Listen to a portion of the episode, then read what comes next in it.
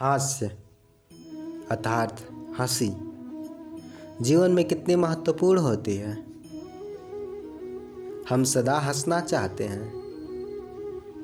हम सदा औरों के मुख पे ये हास्य देखना चाहते हैं। किंतु हास्य इसके अनेक प्रकार होते हैं। और इस हास्य का आधार क्या है, ये भी बहुत महत्वपूर्ण रखता है। हास्य केवल तभी उपयुक्त है जब ये मन की शुद्धता से निकले।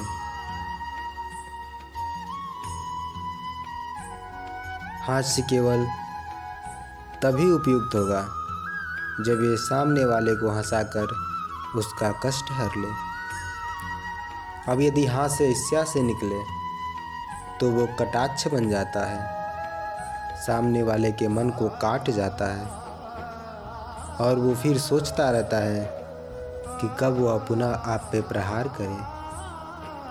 अब यदि हाथ से किसी को नीचा दिखाने को निकले तो हाथ से नहीं, उपहास बन जाता है और वो सामने वाले को आनंद नहीं, अपमान देता है और अपमानित व्यक्ति के मन में कष्ट हो जाता है। तो ध्यान रखिएगा यह हास्य हास्य रहे कहीं उपहास या कटाक्ष ना बन जाए।